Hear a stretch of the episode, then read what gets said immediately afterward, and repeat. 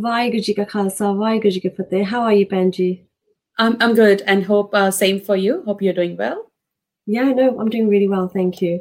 So we would both personally like to thank all our support supporters and encouragement that we've received that has definitely motivated us with this show. So we haven't said thanks enough for this. And the few um, suggestions that we've requested as well uh, about talking about taboo topics or any topics that people would like to talk about. So if you have a particular scenario or situation which you're currently in and you can't find a solution, or an answer, then please send us an email like we have been receiving as well. And we can try and find the professional help for you. Sometimes just talking about your issues has already solved half the load. And our email address can be found on our website, thekaurshow.com. So I think, Benji, we haven't really thanked our audience enough for coming on the show, giving us feedback and the inspiration that we have received. Um, what do you think about the feedback that we've got so far? Uh, definitely. I think the best part is, especially with the last topic that we covered on the mental health.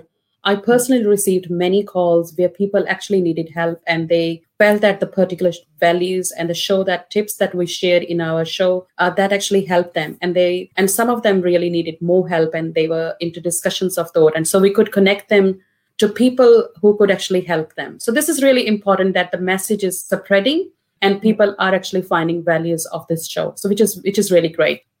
No, it has been. It's been really good. And so for this week's topic is about status of women in the Punjabi society. And so we would like to share our experience of living in the Punjabi culture and what that means to us. Because personally, we have our own experiences as well. And myself, I'm born in the UK, the West, and my family environment's been very relaxed. You know, we talk about a lot of things, we have our meals together, so maybe a bit of English as well in there. Um, so I was taught some really positive Punjabi culture qualities, like to wear Punjabi suits at the Gurdwara. And that sounds really simple, but some of my friends never wore the Punjabi suits because it wasn't a norm for them. And then, like, if somebody came to our house, any relatives, Parane, we would also greet them. So even if I was studying, I'd have to come downstairs and offer them tea or a cold drink. And I think these are the values and the positives of our Punjabi culture that I feel that we've had. Um, Benji, what is it? What's it like living in a Punjabi culture for you? Because obviously you've had 10 years in Australia, about 10 years in Australia now, and the rest has been in Punjab. It's nearly 14 years. It's going to be oh, 14 wow. in Australia. So I won't say it's half of my life because I'm still elder than that so yes I'll, I'll, I'll say still feel that i am born and brought up in punjab and that i do have that punjabi culture and the sikh culture embedded in me. So i, I believe i'm a punjabi. And I, I know that we both are very different because you're born and brought up in uk and myself in punjab. Even though i'm living in australia for last 14 years that punjabi you know uh, punjabism that's uh, so much engrossed in me. I do feel it you know impacting in my decisions in my day-to-day life uh, how I behave, and a lot of other stuff. So I think uh, definitely I feel very much connected to Punjabi culture, and and it's a very interesting topic today. I think the topic that we're going to cover today is the status of women in the Punjabi society. What are the good parts? What are the bad parts? We're going to talk about about that today. And we will be having some guests with some personal and you know original stories from their own life, how that culture is actually impacting their life. So Ranjit Penji, you've been brought up in UK. How do you feel yourself connected to the Punjabi culture? So I feel like, you know, because I've had three generations in my house, my grandparents, my parents, and ourselves. Mm. So the Punjabiness has always been there. You know, we've always had like the Indian food, the cuisines there. Um, I wasn't always a good Sikh from a young age. So, you know, watching movies, the dancing, the bhangra, the whole culture in that society that I was living in is very much like that. And and it's it's just the norm for me. I suppose I didn't know any different. Um, so that for me was was great because I thought I could always compare it to the English culture, and I always thought that we had a, a lot more going for us as well. Obviously, there's pros and cons, but for me, there's there's the, those are then my pros. Mm-hmm. Um, being being brought up uh, in Punjabi culture, I feel there is much more to. So usually, even when you talk to someone about Punjabi culture, they limit it to you know Punjabi dance, Punjabi singing, and Punjabi food. But I find that the Punjabi culture is actually much more and very, very expanded uh, in terms of if we talk about relations, uh, how the celebrations take place, how the Punjabi community come together when there is something, you know, a sad event happening in the in their maybe family or relations as well. So I think I feel more about in a connectedness of that society and how does that impact you know your life uh, as we compare it to how it's in the west especially. So being born and raised again in punjab i feel that i've seen those kind of ups and downs in the punjabi society. And when we specifically talk about status of women and we all know that our sikh gurus they actually they were the ones who in that in that particular 14 to 1500s century uh, they were the first kind who in the asian um, world they actually uplifted the society the status of the women which was very downgraded at that particular time and if we look at today definitely the status of women is much different to how it was at that time but again we do there there are some pitfalls um, and we will talk about that today. And with our guests as well, we'll take their opinions and what they think of that. I think that's what we're going to talk about today. But one thing that I have felt being grown up in Punjab is there's one thing that's very popular when we talk about women, and that is low ki kahnge. So this particular dialect is very much associated to women. What do you think of this, Ranjit Penji? Have I you heard this? Still, no, I have heard this low ki golge. And I think that still happens today in, in yes. any of the generations. Um, they still have this oki goga, guandi goga. What will people say or think about me? And that just that's also a mental state of mind for us and it's yeah. not always a positive thing. So um, whoever is also tuned in today if you've got mm-hmm. any suggestions advice or questions regarding this topic please leave comments so we can all discuss this together and all our viewpoints can be shared. So that would be great too. But regarding the um, the saying loki goge that happens anywhere you go whether it's a smagam the gurdwara whether you go to work you know you've got that inside you where what will people say? What will they think? And i think that's quite judgmental that point where we put it in ourselves. We put too much pressure on ourselves yeah. the restrictions. So it, it would be good to discuss this with other people as well and what their thoughts of this restriction that we put on ourselves. Sure.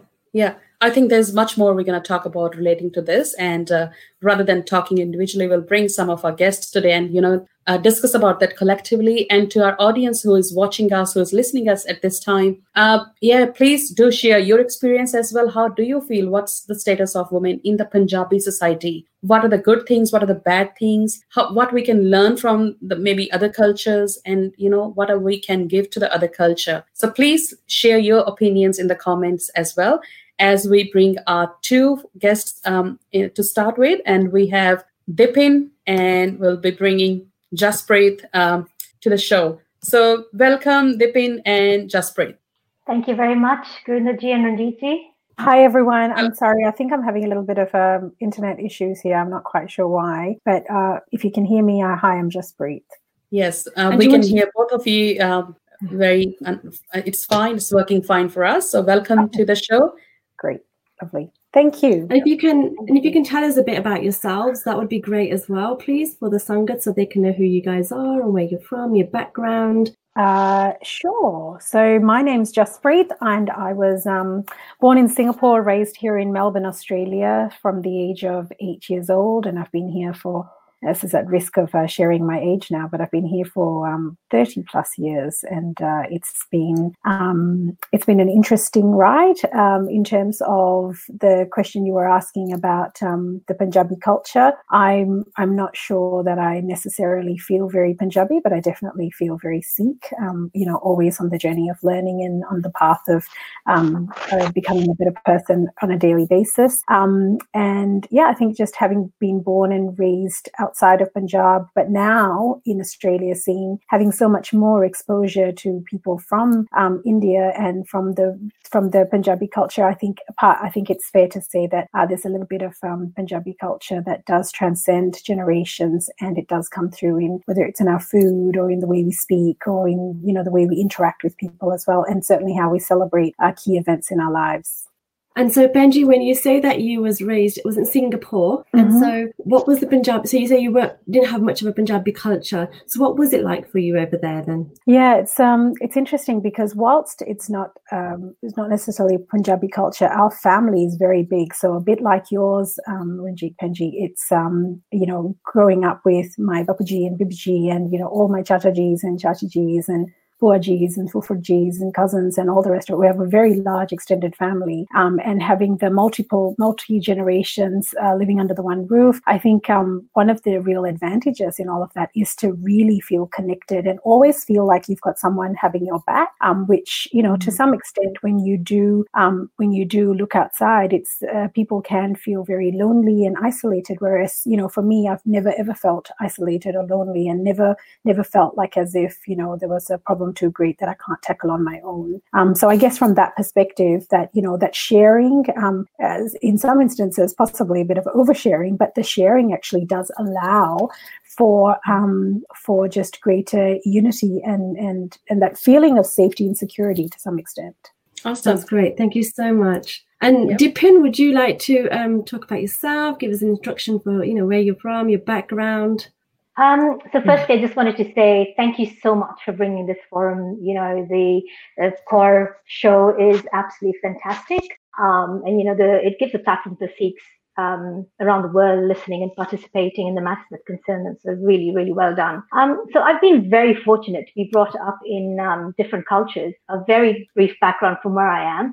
My parents are from Delhi, but we moved. They moved to Iran around the 1974. Um, I was born in Delhi, but then brought back to Iran, and then the revolution started, and we were then kicked out again. Um, but my parents then moved to Kenya, um, and I was about two years old then when I first arrived. so I'm probably calling myself the second generation Kenyan. Um, my friends there are actually third and fourth generation predominantly. Um, so very close to the Indian culture, very close to the uh, Punjabi culture. Um, as well as Sikhi, because you know it was fresh in my mom's mind. So whatever she taught us, we've learned it from her. Um, but then, um, and we traveled very, very often to India um, to visit my grandparents. Um, and it was usually November, December. I remember we would celebrate Guru Nanak Dev Ji's birthday in India, so it was a very huge event for us as well.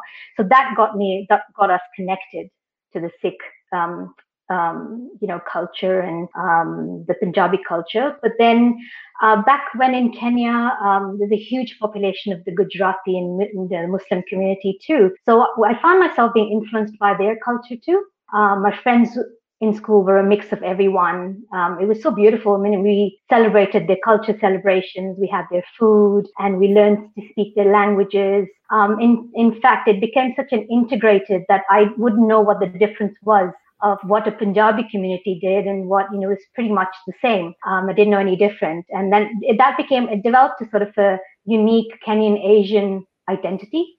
Um, so and and it's the food as well. Like just Jaspreet mentioned, the food that we associated myself with very much a mix of Gujarati, Pakistani, Kenyan food.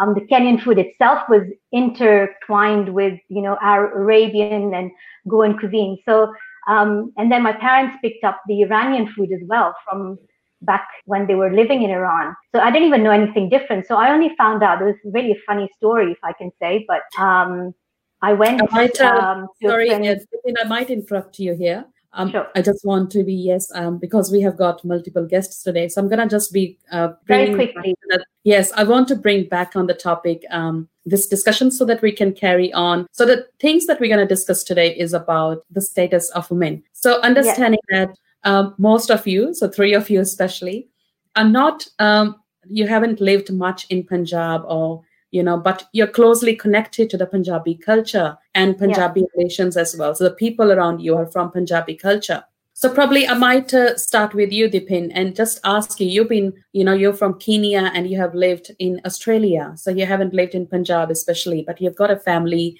who is connected yeah. in one or other way in punjab how yeah. do you find like still being connected to punjab how do you feel like how the punjabi society treats you how much like anything surprises you or is it like looks like normal yeah and and that's where i was coming to the food like i said was very different the um, the community that i was dealing with was very different so when i came to australia and got married to someone from delhi um, yeah. I got more um, connected to the Punjabi community and I got to learn more about them. Mm.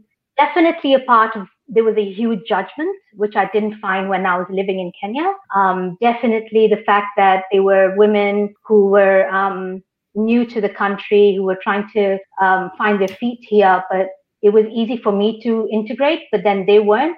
Um, and but I also found there was a lot of judgment towards myself because I was more uh, probably open in speaking up or open in um, having more discussions than I would you'd find otherwise women are very meekly they wouldn't want to discuss anything um, or you know usually want to talk and say gossip about other women. Um, that was that was the, the thing that i found that i wasn't able to connect with.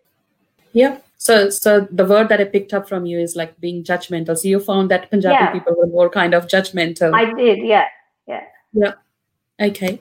Um, we just got a connection lost with um, Jaspreet. She's back. So Jaspreet, I hope you might have heard the conversation. Okay. So what Dipin just so mentioned, about that. that's okay. That's okay.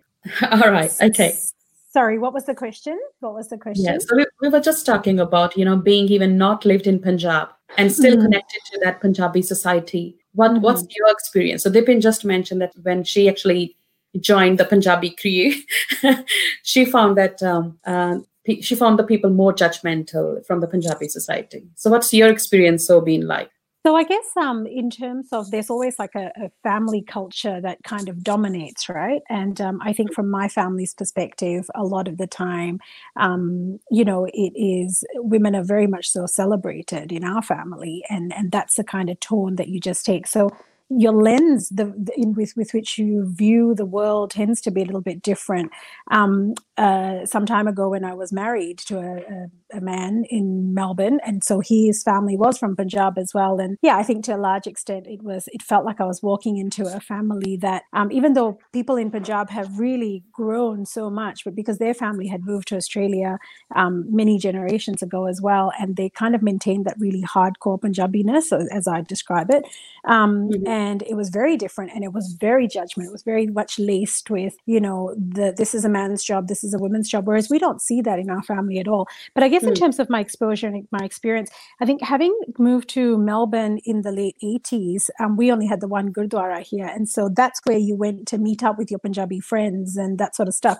Because you know we predominantly live in a very western society. Schooling and everything is um, very much so in the western world. Um, and so you got to dress up and you get to go to your gurdwara and you know and and, and mingle and celebrate with all these women and men and and then as our as our as the um, you know Sikh community has grown over the many years that you know we've been here. I mean, yourself, you've been in Australia for 14 years now, so you've seen so much growth. Um, I think there is a little bit more celebration of being Punjabi and being more aware of the Punjabi cultures as well. Um, and I think you will tend to find, um, you know, you find that there are a lot more um, opportunities to have these types of conversations. I think it's also a generational thing, right? We are more open to having our voices heard and and being part of the conversation, right? To try and like steer the um, steer it in a different in a different way. When when you speak to, you know, I, I see the differences between my Bibiji and my my mom, for example, right? And my Bibiji is a beautiful woman, but just some of the things, like you were saying earlier, you know, loki ki kenge, right? You know, "Eh karna pauga," yeah, or whatever.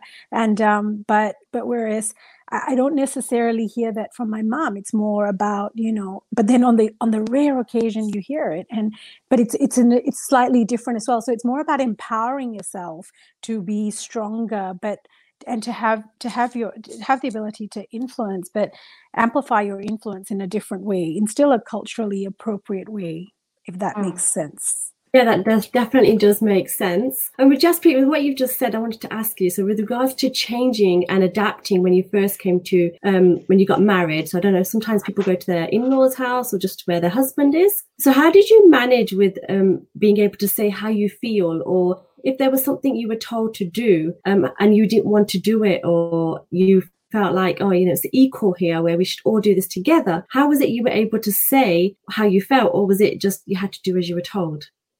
So uh, terribly, unfortunately, and I d- don't really want to go down to that path just yet. But um, you know, it was a it was a very troubled marriage, and so th- therefore, you know, there was no opportunity. I just became very subservient, and um, and because that was just the way I thought would be the best to deal in that situation, um, which is very much so uh, the contrast to how I was raised. So now I think when I when I think about a new relationship or even advice that you can give to younger women as well, it's about making sure that there is mutual respect, right? Very much so mm-hmm. that there mm-hmm. mutual respect. Um, and I think one of the ways, not that I'm I'm going down the path of trying to fix the solution, you know, fix problems or anything, but one of the ways is in in marriage, and it's a, it's about understanding that women are not kind of second classes. You're not going from one home to the next without actually having your real home. Like your home is where you are, and you are very much so part of it, um, as opposed to moving from your parents' house to your husband's house and to your in-laws' house. Do you know what I mean? It's a, it's a very slight shift in thinking, but they always say the queen of the queen of the home is the, the kitchen is the queen uh, is the queen's domain right? Or whatever. But it's like it's actually not it's a whole home right? It's mm. you've got to be a part of that home as opposed to just being segregated to a particular area. Um, but i think it's actually about having open conversations and respect mutual respect is really really important. Well said just amazing. that. that's so true. Very true. With yeah. the mutual respect and understanding. Yeah. i think they're the two key yeah especially in our society. Mm, mm. yeah yeah. And uh, yeah thanks to the audience who's just uh, you know connected with us at the moment and sharing their viewpoints. Uh, we've got some uh, uh, comments by agampreet and jaineet and thanks uh, sunny singh. So it's good to see men joining this conversation. And we would like to have more mm-hmm. comments from men's side as well. What do they think? And probably in our future shows we'll also bring, like to balance you know men and women and bring them together to understand their viewpoint on this one. Uh, we do have some lot of Punjabi people who are watching at this time, so I might just uh, switch on to little Punjabi uh, language as well. So Jaspreet and Dipin, both of you, you know, just just that matlab main Punjab, I have seen that even in my own family as well. Okay, like uh, jado women the birth hunda, even like we say women and men are all equal, we do say, but Ajay, we like even in Australia, I have seen that trend, and even in India, people are still like, yeah, they're not that happy when a girl child is born. How have you how will you compare that trend you know while living in kenya and even in australia or, or singapore wherever you have lived with? What, how how the celebrations go over there? So dipin yeah exactly. maybe yourself. Yeah. So we're three sisters in our family um, and no brother. And uh, my parents have always been very open um, always celebrated our birth um, I used to hear of instances from my mother saying, you know, so and so wasn't happy because they had a we had a, another girl. Um, but I think um, I, I, haven't come across it, and in my family, is such that they, my mom's side, all seven sisters and one brother. Um, maybe at one point they had this impact that they wanted a son in their family, but they've never made us feel that way. So I wouldn't, I wouldn't know as such. I know there's this um, um, sort of uh, you know they are families they are cultures that want a son but i haven't come across it. I myself have a daughter um can't you know um it's the best thing. Yeah. Mm. I think for me, um, you know, I'm the eldest uh, of three. Um, I have a sister and a brother, and um, I, I, know. I mean, my parents tell us all the time that you know each one of us is equal, and I, I see it and I feel it. You know, on a daily basis, mm. I feel feel that there is no difference between you know my brother and my sister and I. Um, even from my grandparents, you know, they were they celebrated the fact that um, mm. there are girls in the family, and and I think that is really lovely because. Um, um, if you if you can be celebrated by your family then you really do have that security to take on the world no matter what it is. I do hear of people in so in singapore in malaysia in um, in in australia you know kadi kadi you do hear of people saying oh you know bichara virji, you know munda ho jaye or something like that. You kind of think well actually healthy baby is the most important right? You want to give your kids the best opportunities in life. But i have to admit i don't know whether it's the the sangat that i do uh, mix with but um, i don't have that as much. I hear about it occasionally from people but.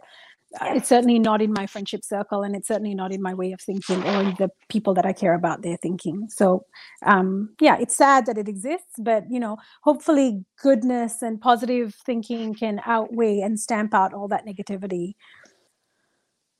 Awesome. Well said. Uh, we've got a comment uh, from Agam Preet as well, and she's saying women are to be celebrated is so rightly said by yourself, Jaspreet, mm. uh, because we are natural carers and we have a lot more riding on our shoulders any day. Mm. Uh, so instead of feeling second class, they should be made to feel special. Yeah, we yes. are special, definitely. Uh, whether it, it's while they are single or married. Yes, you're right, Agam. Yes, we are special and uh, I I do echo your words, um, Jaspreet, as well. Yes, uh, we are not second class, and we needed to be you know treated as special as well. Ranjit Penji, you want to add anything on to that? I think it's um I think it's really positive how you two have mentioned your past and how you've been raised in different countries and then you've also had the feeling that you've always felt special because no one's ever made any negative comments to you from family, which is amazing. Um, and I'm from the West. And even then, I remember my grandma saying to me, um, ki celebrate And you think, but you're a woman and I'm a woman. Like, what are we talking about?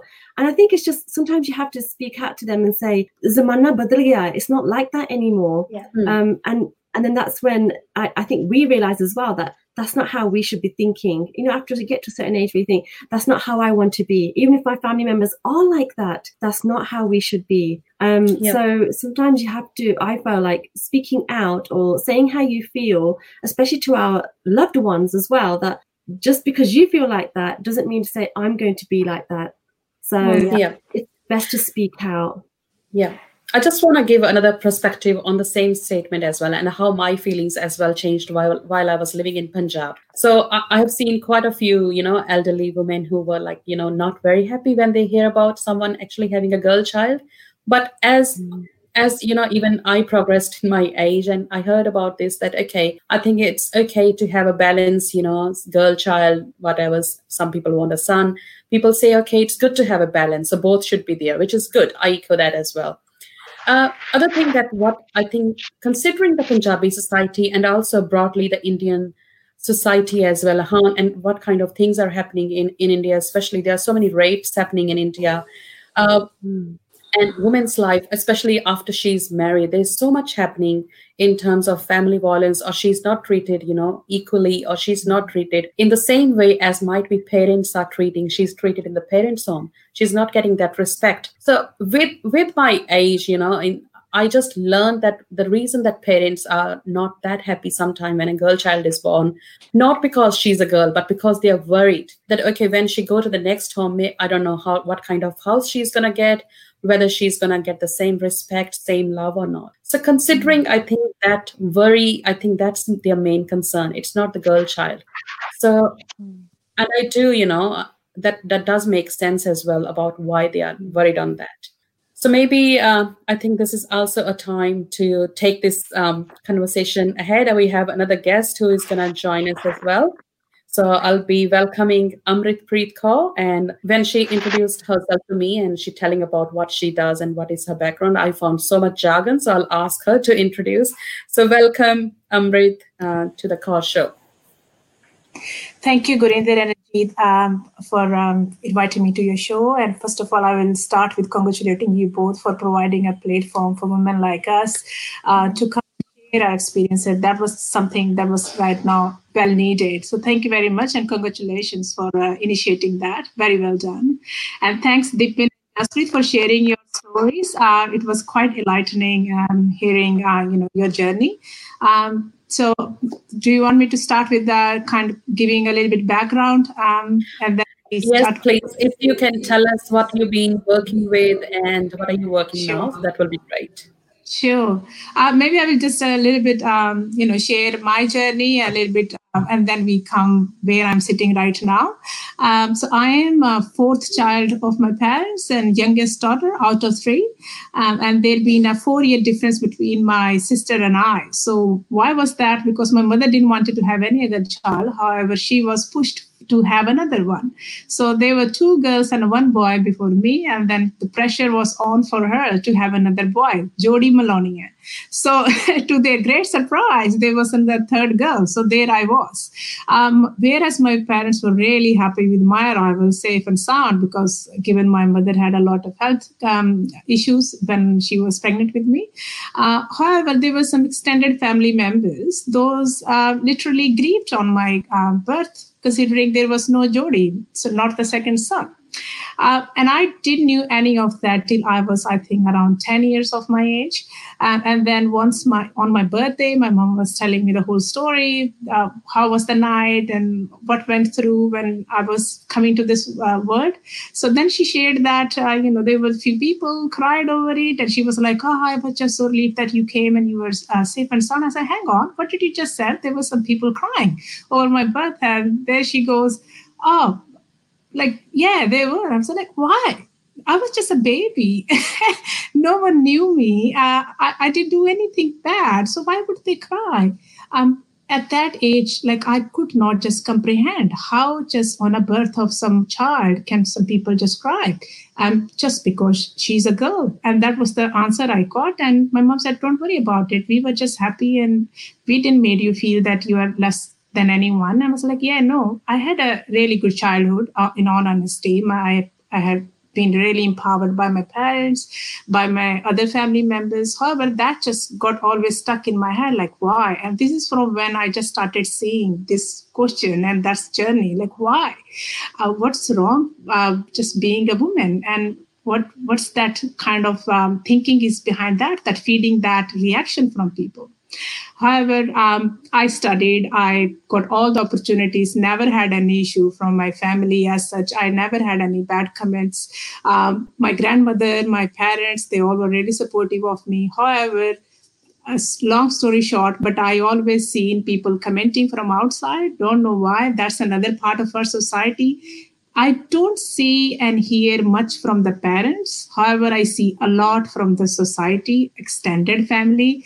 Their concern was like for my father, how he had three daughters and he need to take care of, of them and how much of burden we are on him. So, uh, and whereas my parents were fine and they, they were happy having us and we were loved, nurtured and cared for. So I always just didn't understood why a society would uh, feel so much grievance for if someone happened to have more daughters.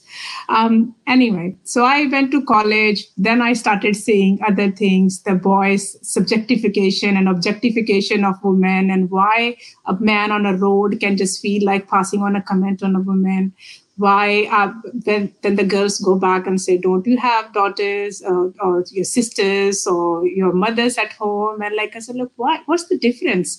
Why we just can't be um, respected? Not just because we are someone's sister or mothers or daughters. Why we can't just be respected for being a woman? I don't go and whistle on a boy. Why men get to have all that respect and i don't?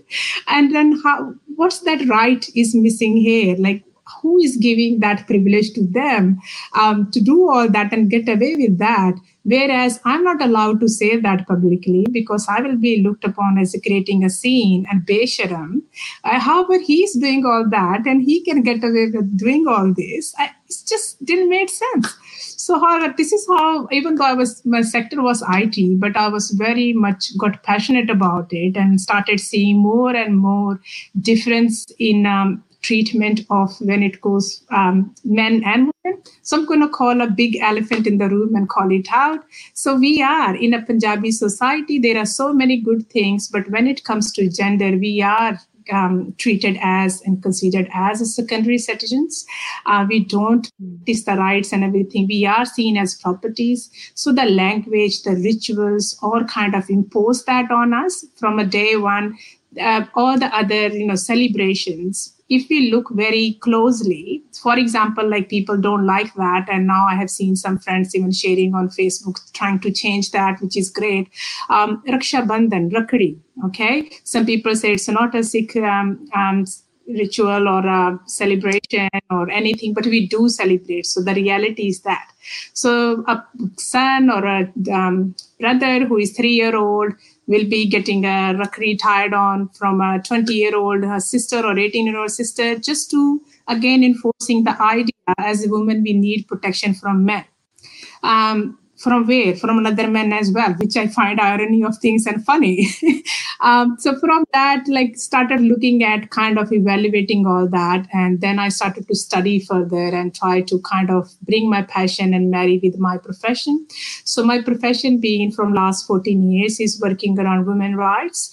Um, I am from a health promotion and community development um, area. So right now the work I am doing is around bringing that gender gap um, and that equality in our from societal and from policy level. So it's not just an individual issue; it's a very hierarchical, um, from multi-dimensional, multifaceted issue. So it can't be just um, from a single person's thinking can be resolved. But yeah, single have so much power. We as individuals, and I believe in individual collective activism. However, there are so many other things that we need to be taken care of. So this is where my passion and my kind of career and my work lies in that's absolutely amazing. I love this.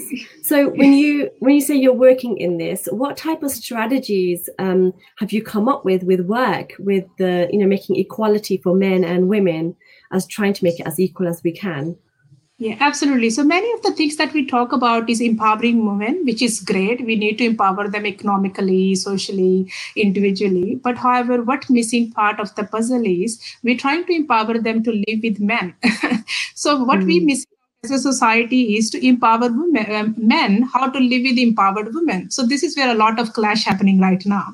So now my current work is a lot with, um, with working men, how to empower them to live with empowered women, so that we have this you know kind of collective and cohesive society. And a lot of the other issues like um, family violence or violence against women in general comes from a perspective where men feel threatened when they uh, have uh, in front of them an empowered women so now my work is going towards making that kind of uh, bringing to a home for men that empowered women doesn't mean uh, necessarily a live threat in front of them.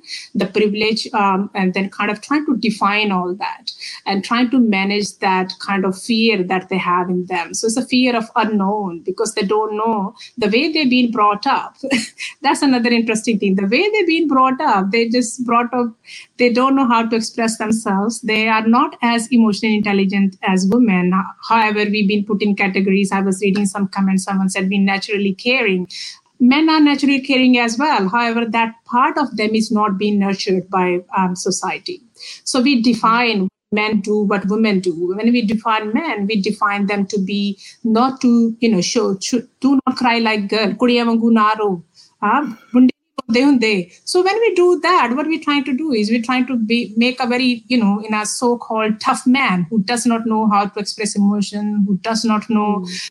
how to, you know, have a um, like firm, but you can have assertive communication, how to negotiate. They just know how to kind of aggressively push themselves in the situation. So, as a society, I feel individually that we are failing our men. So, the society have moved on. Uh, women have taken on equal economical uh, contributions at the home. Uh, however, men have stayed back. So they've been just now kind of going a tug of war. So men want to stay in their older way of living. However, women have moved on from that way of living. So mm. now I think we need to empower our men to um, kind of come forward and take equal, equal responsibilities, not helping us, taking equal mm. responsibilities, and then kind of learn the new way of being men. So that's very true. Strategy going on, yes.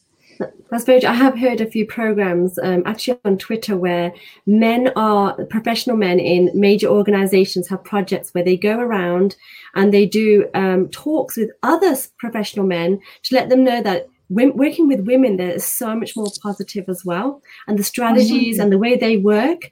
And so we should let them in as a percentage of how much because otherwise it's non-existent in like it for example.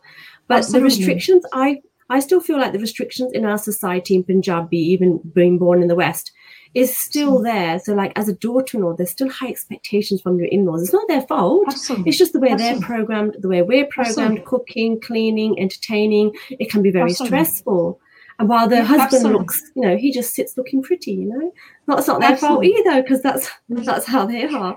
But these absolutely. are like typical scenarios, and I think it's relaxed since my mum's generation, where they were told like what to wear and what to, when to eat and ha- where to go to work, and situations like that have drastically changed. So I think we're very we should be we should feel more lucky that we're more free and we're able to discuss these matters. And there's a lot of like um, therapy out there. So if anyone needed any help, you can actually reach out to help in the Western world. We are able to mm. have those facilities there. So, but I think the educating the men, I think I like that. Yeah. Just a just and, a comment about that too. I think it's it's really powerful to see the the shift in the language as well to to you know to talk about empowerment because it's not just about empowering women and it's not just about making them stronger because when you look at what leaders look like there's always you know the strong the dominance and all that but actually mm. some of the best leaders in the world are actually very sensitive very introverted in a lot of ways as well and that they they generally tend to be kind of female qualities if we want to gender stereotype stereotype them but i don't think that's that i don't think that's relevant or important anymore. It's about understanding that actually both are equally important and we don't need to stereotype them from gender based on any genders. Also i think i loved um, i loved what you were saying amrit about the fact that you know if we if we empower men to also understand that it's not about helping the woman, it's actually about equal sharing of responsibilities and the workload, then I think that is where we're truly going to see progress in our society and in our community. Because just hearing what you, you know, without being critical, um, you know, Ranjit Penji, but you were just referring to, you're saying, you know, we're very lucky now that luck is something that, you know, I think um, we we are very blessed but i think i think what we're what we're truly blessed is about now is the fact that we can actually have these very open conversations and that makes it a lot easier. So we have to be really careful with the with the kind of language that we're using as well because it's got to be all coming from a place of empowerment and positivity as opposed to stamp out the negativity. But i love this forum and i think I, I 100% agree. It's it's it's brilliant, and thank you both for the opportunity for giving us the ability to share. I'm reading some of the comments coming through, and it's it's really wonderful. No, thank you so much Just, for joining us. Yeah, absolutely. Um, sorry, Amrit, what, Penji, what did you want to say? Just I wanted to say around the um, unpaid um, labor or workload, which I um, define as what women do every day in the household. Um, we always hear that women used to be stay home and then men used to work. What we don't, I think we need to change that word saying women used to contribute and do unpaid work at home and men used to do what um, translated into money. Now there is uh, current research in our Victoria, in Australia, Victorian state. Um, as per the numbers, two, 205 billion 205 billion is equivalent amount of work unpaid work that women been doing um, in victoria just in the victorian state of australia. So if, if a woman is taking is cooking and if woman is cleaning and if we divide all those duties so how those, that number comes up? And if we hire a professional to do all those jobs it's funny because I was talking with my husband about that, and he said, "Oh my God, I cannot afford to live in that way. Then, if I will be hiring a professional to do that." So I think um, now our responsibility is to just highlight uh, all those contributions that women make. So just not just be we are being a good woman and a good housewife or a good wife or a good mother we are doing so much work towards our economy that need to be recognized. So 505 205 billion is a very big number if we talk about. I, I think if we going pro, from forward so we need to you know kind of translate that into number in the money so that the men also feel if they are contributing they're contributing as well. It's just not something out of goodwill. Um, and then one thing um, before I just, um, I think Gurinder want to say something, I'll leave. Uh, as Jaspreet said, we should not just think that we are lucky. Something that we five of us have common on this uh, today is we have this sense of privilege um, and kind of a privileged, uh, I, should, I would say, upbringing where we had chance of study, education, and now kind of we are empowered enough to come and share and express ourselves. However, the reality these days, a lot of women still don't have that, regardless where they're sitting, whether West, in Australia, or even back home. So a lot of women don't have those voices. So us as a new generation, those who have these platforms, we need to be really mindful with our language and the messages we put forward. And then we re- really need to use these platforms to kind of bring these stats and the, these key messages um, on behalf of the women, those who don't have that sense of kind of privileged uh, platform just like us that we have today. Thank you. And I'm, I'm really grateful for uh, Gurinder and both of you to uh, let us uh, come and um, kind of uh, voice those um, um, key messages out there. Thank you. Thanks, um, Amrit. That was really um, informative. And uh, I think uh, it's it's everyone we should be thankful to you guys are adding so much you know information and so much insights. And you have shared a very you know eye-opening figure 205 billion. I don't know how many zeros are there as well. So that's very scary you know you to know about this. And it's good that you're working in a field where you get around all these figures as well. I also want to share one comment that which we left behind was by uma bhardwaj. And i found that was very much you know relevant to what we were discussing so far so, what she has mentioned, I might share it on the screen again. So, she mentioned that in most of the Punjabi families, you know, if your first child, and it's not just Punjabi families, it's also wider Indian community as well, probably. And if your first child is a son, you know, they're relieved. And I've actually seen that in the 20th century as well. If the first child is a son, is a boy, they feel okay, you know, it doesn't matter. They are so much relieved, doesn't matter what's it's going to be a boy or girl next time. So so that's that's something that has not changed from last so many hundred years. And i think i might just quickly if you can quickly tell about that how do you feel that have you seen that kind of fear in, in, in the society that you have been born and raised even though you're not born or raised in punjab? Maybe um, i might ask ranjit penji yeah so when i was having my first child who's a girl um, and my in-laws because most of the boy most of their children in their siblings and their generations were all boys so they the condition they gave me was do you just make sure you have a girl. We don't want a boy in our house because we've got too many of them so when i had a girl they were so happy they weren't the typical in-laws and i was quite surprised because i thought oh you know maybe they might give me a bit of pressure but never gave me no pressure and in fact they wanted a girl so they were over the moon um, and many of the family members, we gave laddus. It wasn't like pink laddus, but it was just laddus to celebrate. That's how we would do for a boy. Um, I don't think we gave laddus when we had a boy, but for the girl, we definitely, definitely celebrated. Um, and my in-laws were very, very happy with this. So yeah. the taboo there is it, it's typical, um, and and I think it's a shame. But with regards to how we should go forward with our children, so I have two girls and a boy, and I make them all do the same type of chores, whether it's cleaning the room or their bedrooms. So it's not like one has to do all of them or the oldest has to do all of them because they're the eldest. It's very, you all do it together. So then they have no difference in the way they were, are raised. So it's equality. And I think that's what we should be doing, raising them how they should be, which is equal to each other, and giving them sakhis about what Guru Nanak Dev Ji's message is as well, and the history that we have within our, our Sikhi is very powerful. And Bani behind that, it just it makes it all sense for me to explain to them that it's all equal and this is how you go forward. And as a woman, even when you have a child, don't think that you shouldn't go back to work or that you can't work from home or you can't be successful or an entrepreneur. You can be whatever you want to be, even when you have a child and you're breastfeeding or you want to have another child, but you have, you know, these are all obstacles. But we women are very powerful.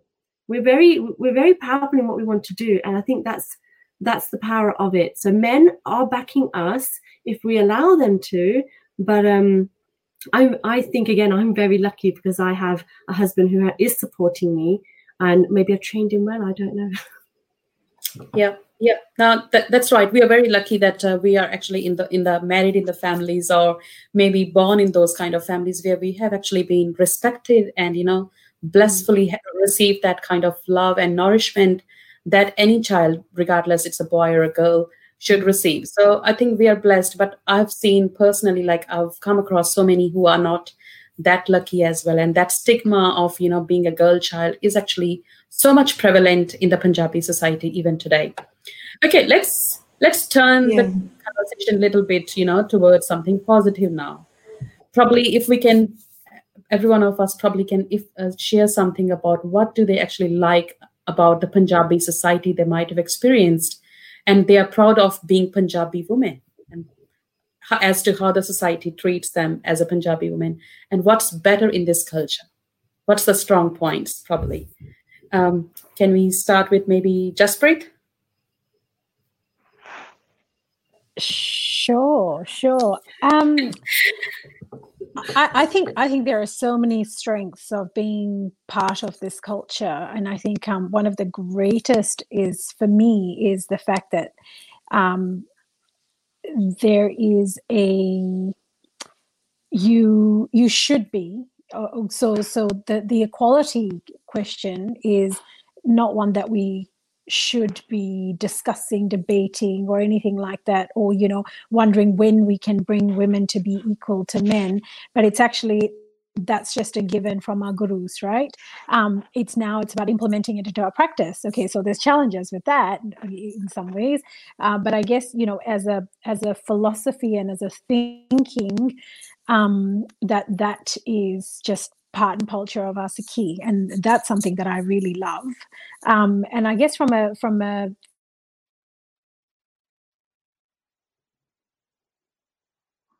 um, looks like we have uh, lost uh, connection with um, Jaspreet. Maybe if we can continue with uh, Dipin, and in the meanwhile, we'll try to get um, Jaspreet back on the line as well. So, Dipin, what what's your say on this one? Yeah, so um, like Jaspreet just was pointing out that um, the the fact that you know our gurus have blessed us with so much um, in terms of you know already shown us the way that how it's supposed to be in terms of the balance between the woman and the man and um, and how we're supposed to go out. We have had beautiful amazing women in our uh, Sikhi in the history that like Mai Bhago Ji and you know we've got strong women and I think uh, we need to take that that you know the vibe from them um, and what they've achieved in in the his, in their history um, for us um, and you know go forward with that. And if we know that that strong women is where we've come from then we should have the strength to then you know we can endure anything um, going forward. Um, and this is for the women who are actually having problems as well at this point where they're not being accepted or they're not being respected. Um, there's that they, you know it's just that knowing that you know this is where you belong. You're you're the daughter of a king you know? And that's what gets me started is that why do you bring yourself down to a level where you, when you were the daughter of the king you shouldn't you shouldn't bring yourself down?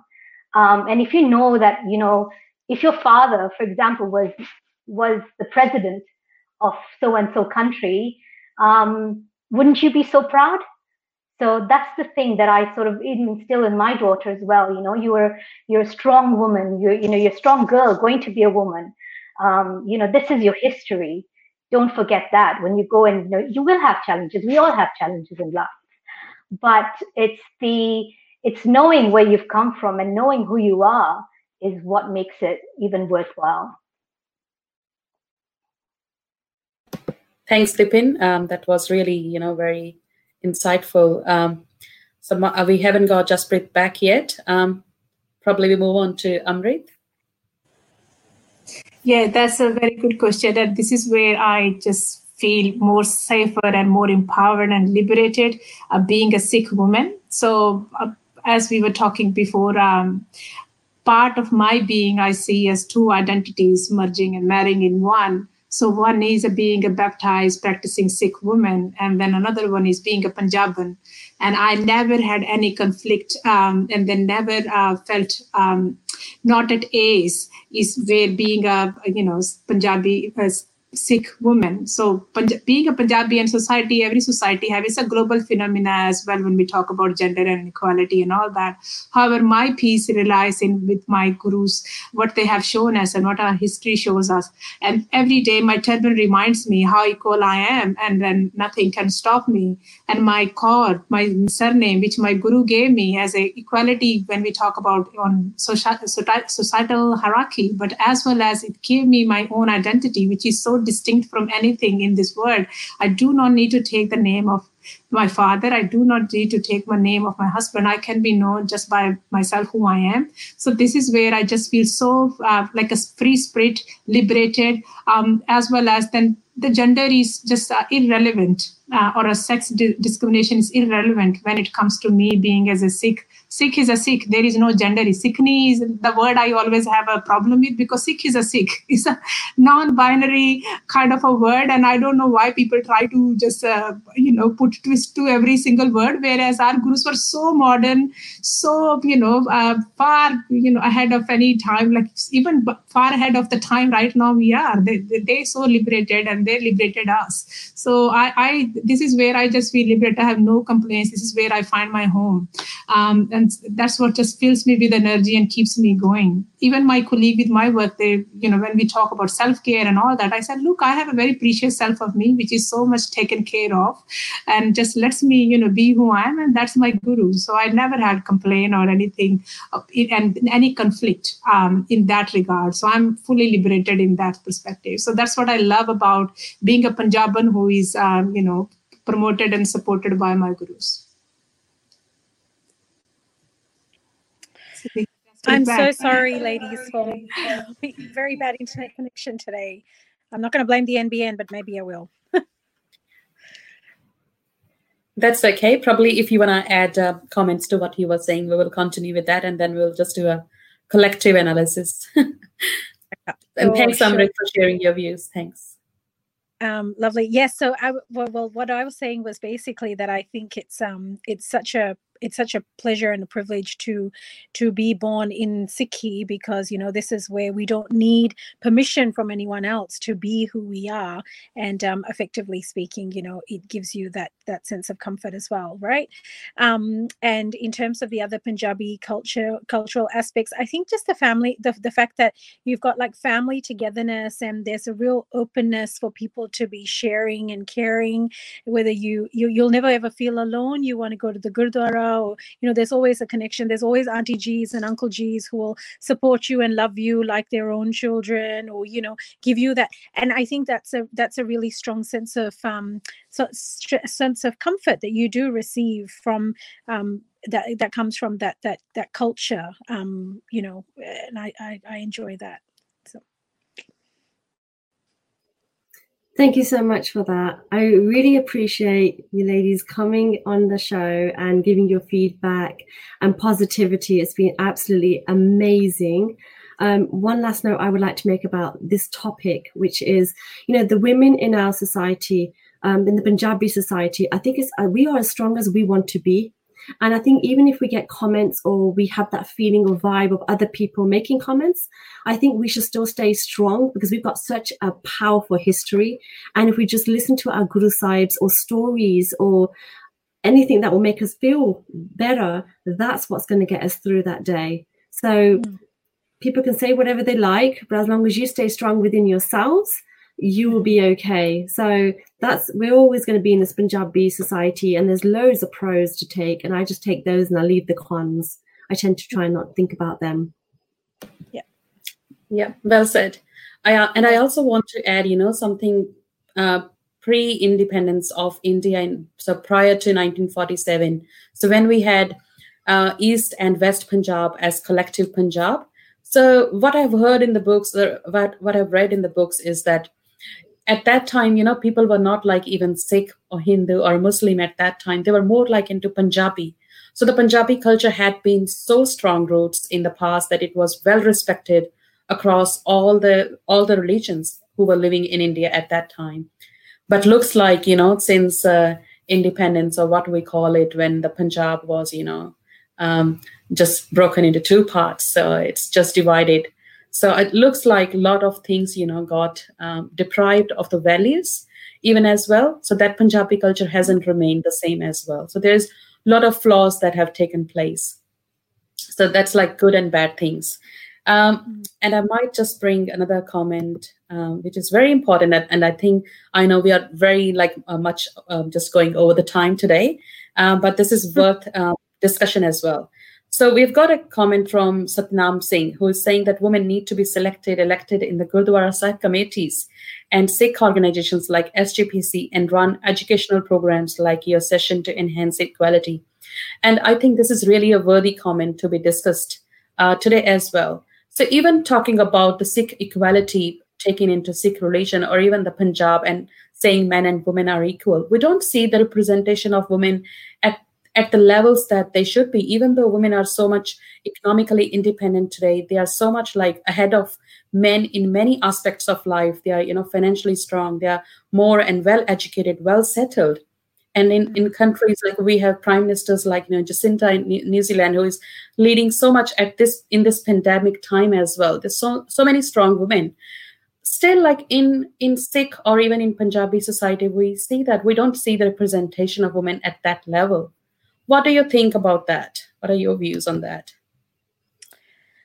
100% i think it is really important for women to be represented in um, uh, you know, in, in committees, I think the SGCP or SGPC, as well as even the Gurdwara committees locally, um, they bring a very important perspective that is often overlooked by by men um, but also it then in, it it then starts to show that we're truly equal it's not just not just a case of you know um giving them oh we have to have the woman so therefore you know that kind of tokenistic approach it has to be genuine and it should be you know well credentialed as well i think this is where one of the one of the big um uh factors that you know uh, an organization like YSPN, you know, Young Sikh Professionals Network, we're very, very, very.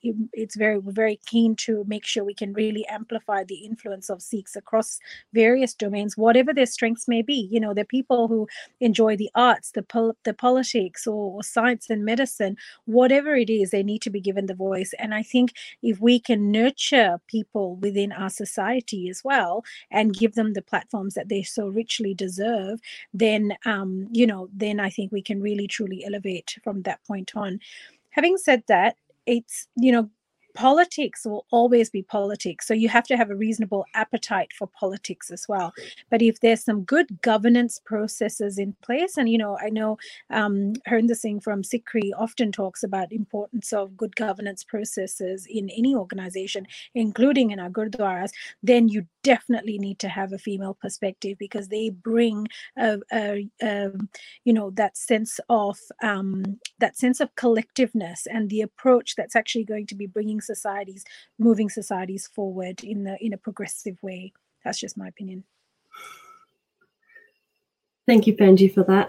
Um, also, with the Gurdwaras, if you say to them that you know you haven't got women here, or you know you know you've got all sevadars on men, the men do say, why don't the women come forward? So they're not afraid of having the women there. It's just how we feel as people. We just think as women, oh, we don't have a role there. But actually, we do. We have a very significant role in the Gurdwara that can be played quite well with the with the Singhs as well. So I think it's more we have to step that we have to take that step forward and then we can work together with them. But then I don't think they're afraid of working with us at all. So that's what I feel with the Gurdwaras around me, the locals they're, they're very welcoming to the women coming forward. And absolutely, Ranjit, I agree with you. I think that Gurdwara committees will also benefit by representation of women. The perspective that we will bring into the um, committees will benefit the overarching governance uh, model as well. Um, some of the issues that we are kind of observing, I think some of them can be settled just by having equal representation of women up there and having um, our perspective up there. Either we represent and um, kind of uh, put our um, issues or opinions or our suggestions up there, or either we can sit home and just complain about it. However, there need to be some revenues, some entry points for women to get in there. There have been some women, those who tried.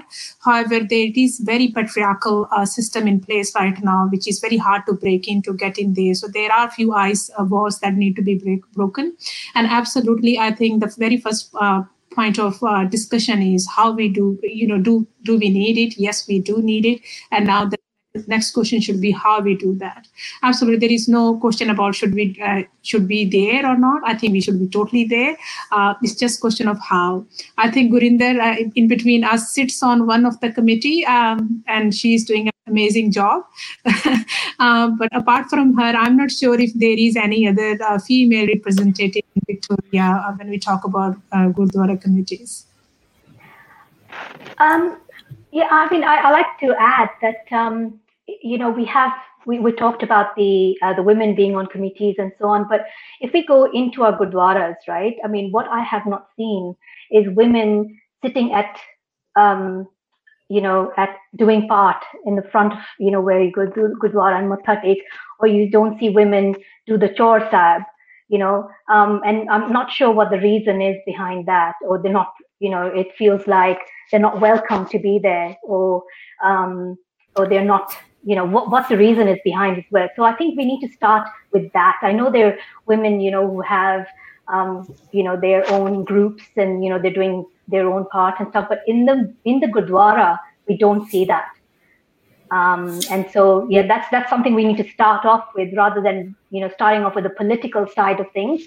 Having to see women doing the the men the, the you know the things that men do at the gurdwara that's something yep. missing yes women will be leaders at in the kitchen, the community kitchen, um, you know, uh, you know, knowing what langar has to be cooked and all that stuff. But what about the, what men do there? Why can't the women do? Is what I would ask.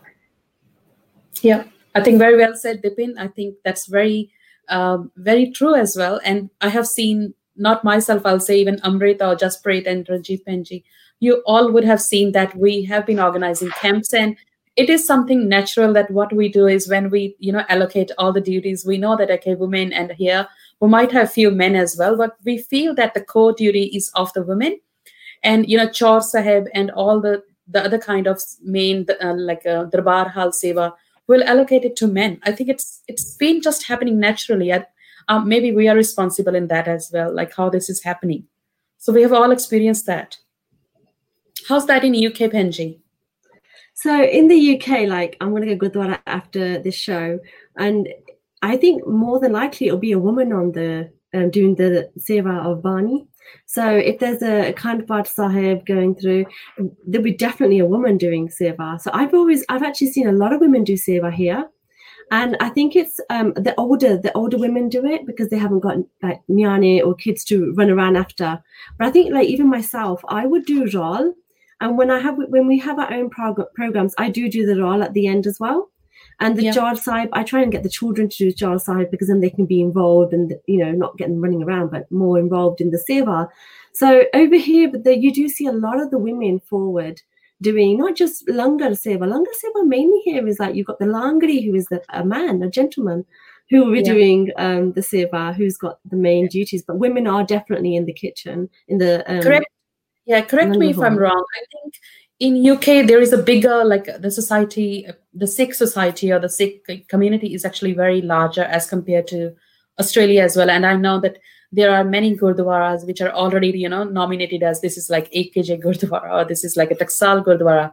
There is already so much politics. Um, what I think, what I've heard, I don't say that I'm 100% right on that, but that's what is my thoughts on that. And and when we say role seva, I, I do understand even here, like many women participate in that. But imagine like when a full-fledged darbar is going on, so say 500 or more than 500 people are sitting in that particular main darbar. I have seen like men will just go on to, you know, do the chaur sahib seva, but we never see like a woman actually just, you know, getting up and doing the chaur sahib seva and taking that ownership I think that's where probably we think there is a kind of reluctance that's coming up and and kind of you know thinking in your back mind okay look kiki kange maybe someone will notice me. I'm doing something different. So there is that kind of little fear that's you know in the backstage of the mind. I'm um, sure that actually Sorry, uh, I was just going to share one experience in our local Gurdwara. Um, it used to be smaller Gurdwara, and then it used to be more. Uh, I, I, would say how it should be. So women would go and do the Dek Seva. They will do chores, Seva of chore, even though if the whole um, full-fledged divan is going on, women will go and do kirtan as well. So some of those duties are still even the Gurdwara gone bigger are done. But recently there was a little bit uh, few years back issue with they would not let women to do chor seva uh, when there is divan happening. So I don't know where that thinking coming from and what's the justification they have. So because of that, sometimes when women witness and experience those things, these becomes our subconscious thinking. And then, even though the Gurdwaras, those are progressive and do not have any issues of that nature, then still women are hindered to come, get up and go and do that because of the experience, bad experience and the bitter uh, taste they have in their mouth because of some of the other uh, Gurdwaras, for which I feel like sometimes this, as per the Sikh religion, is so liberated, so progressive and feminist in its way. I, I find it quite hypocritical hypocritic of people to then go and then just go against it and claim that that's a religious practice, which is not.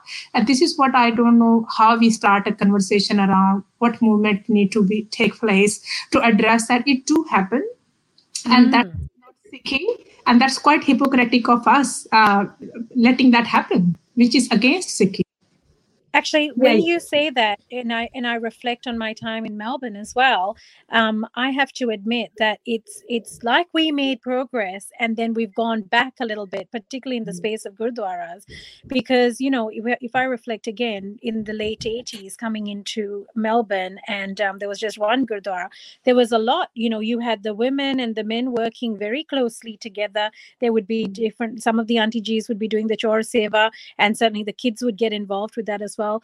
Then when we transitioned into Black Blackburn Gurdwara, this is before we had the screens with the translations coming in all the time. With what at the end of the Hukamnama, actually one of the aunties had asked me to um, go up and read the translations out of um, you know a, a, very specially designed book with the beautiful translations, and um, I never felt shy or embarrassed. I didn't feel like as if I um, you know would be uncomfortable in doing that, and partly it's probably probably because growing up I was doing kirtan in the gurdwara, and you know, mm. again, like we I've spoken earlier, you know, in in our home, it doesn't matter who you are. Like when we have um, when we do part at home, uh, we've got Guru Maharaj at home, and you know, my mom is the one who always leads all of the part and seva uh, to do with Bani, and um, you know, of course, dad supports and Bapuji and Bibiji and all the rest, but mom, mom very much would would lead it. So it's a no brainer to see women being part of that, and we certainly saw that happening certainly at Gurdwara in Blackburn Gurdwara we used to see you know the women were a little bit more involved.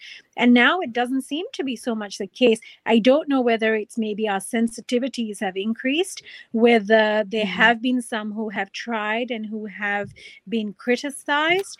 Um, sometimes when you try and go into a leadership role you feel you need to adopt the approach of the bande log or whatever it is and maybe that's not maybe we just need to be authentic and you know true to ourselves and bring the perspectives that we bring.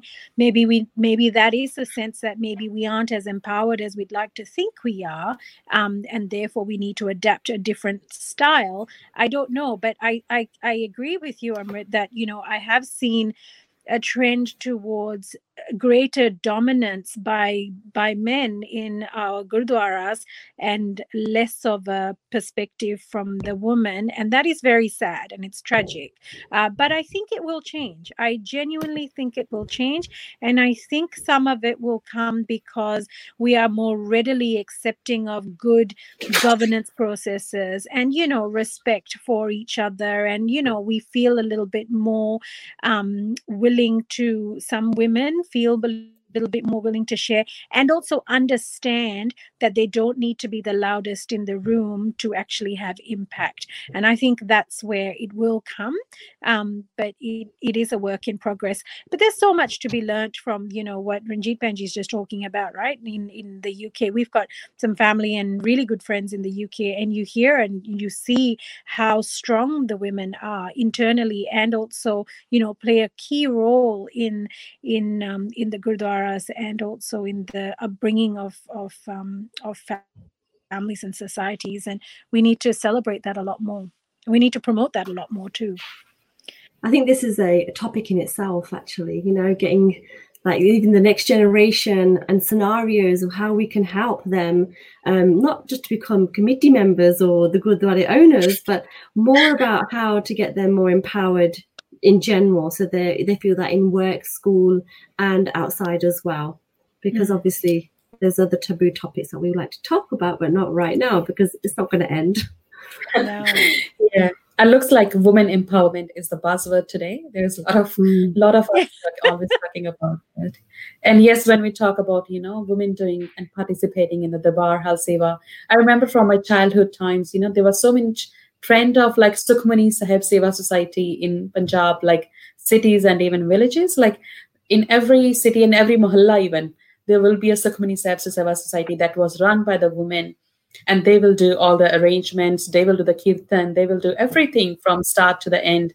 And it was so wonderful you know that was an opportunity for women to get together do all these take all this lead and you know be participative and have that was so wonderful at that particular time. But i think the more we're getting bigger the more technology I, I think that's impacting in one way or the other as well. Anyways i think this discussion is so going so good we don't want to really end but you know time doesn't allow. We have already gone a little bit over the time today. And uh, thanks to all of you. Probably if we can just have any last comment anything you would like to say before we end this show today. Anyone if they want to just add anything before we go i just wanted to thank you um, all the um, my colleagues, Dipin and Jaspreet, and as well as thank you so much, Gurinder and Ranjit, for such a lovely topic and uh, for inviting me to come and share. It's been an absolute pleasure to be here. Thank you so much. Keep up the good work. Yeah, keep Thanks up the so good work. Really good. Yep. Yep, I have to echo exactly what um, Amrit and Dipin have said as well. You know, it's been a real pleasure and a privilege uh, to be here and be part of this panel. So thank you very much for um, allowing me to share my perspectives as well. I hope I haven't offended anyone in anything um, that I may have said, and but I'm always ha- very happy to be challenged uh, in my thinking. And um, so long as we can always move positively and and um, you know progress as a society, but to have this forum, to have this Kaur Show, I think this is absolutely brilliant, and I love that it's from all over the world, you know, from the UK and and uh, Australia, and I'd love to see Canada and the US get involved as well. So amazing start. Thank you so much, and I just hope this will keep growing from strength to strength. Thank you so much, Penji, and all of you. Thank you so much for joining our show. And the positivity and the empowerment that we've had here has been absolutely amazing. And I hope Sangat has also taken something away from this as well. And the feedback we've got today from the forum has been amazing. Um, we've got one from um, Jamie the Core. So we've got lots of feedback. I think Penji's been putting them in as we go along. So and we've also run out, we've gone over the show time as well. Benji? Uh, yes, absolutely amazing. So thank you, every single one of you. I think it was really amazing discussion. And just to wrap up this show, I think what we have just uh, highlighted the points today. So we have discussed one full show on judgmental, being judgmental in the Punjabi society already as well. So let's be compassionate. That's the root of you know our religion as well, starting with Bhai Daya Singh Ji, and that's the humanity. You know, it comes from Daya, which is compassion, and with compassion we become less judgmental. So let's you know come back to the values. If we will be more compassionate, we will also be giving more respectful status to the women as well. We will be, you know, kind. So there will be so many values coming along with just by changing one perspective of yours. So it's very important to change one uh, point at one time. And thanks to all the wonderful audience who actually shared their comments today.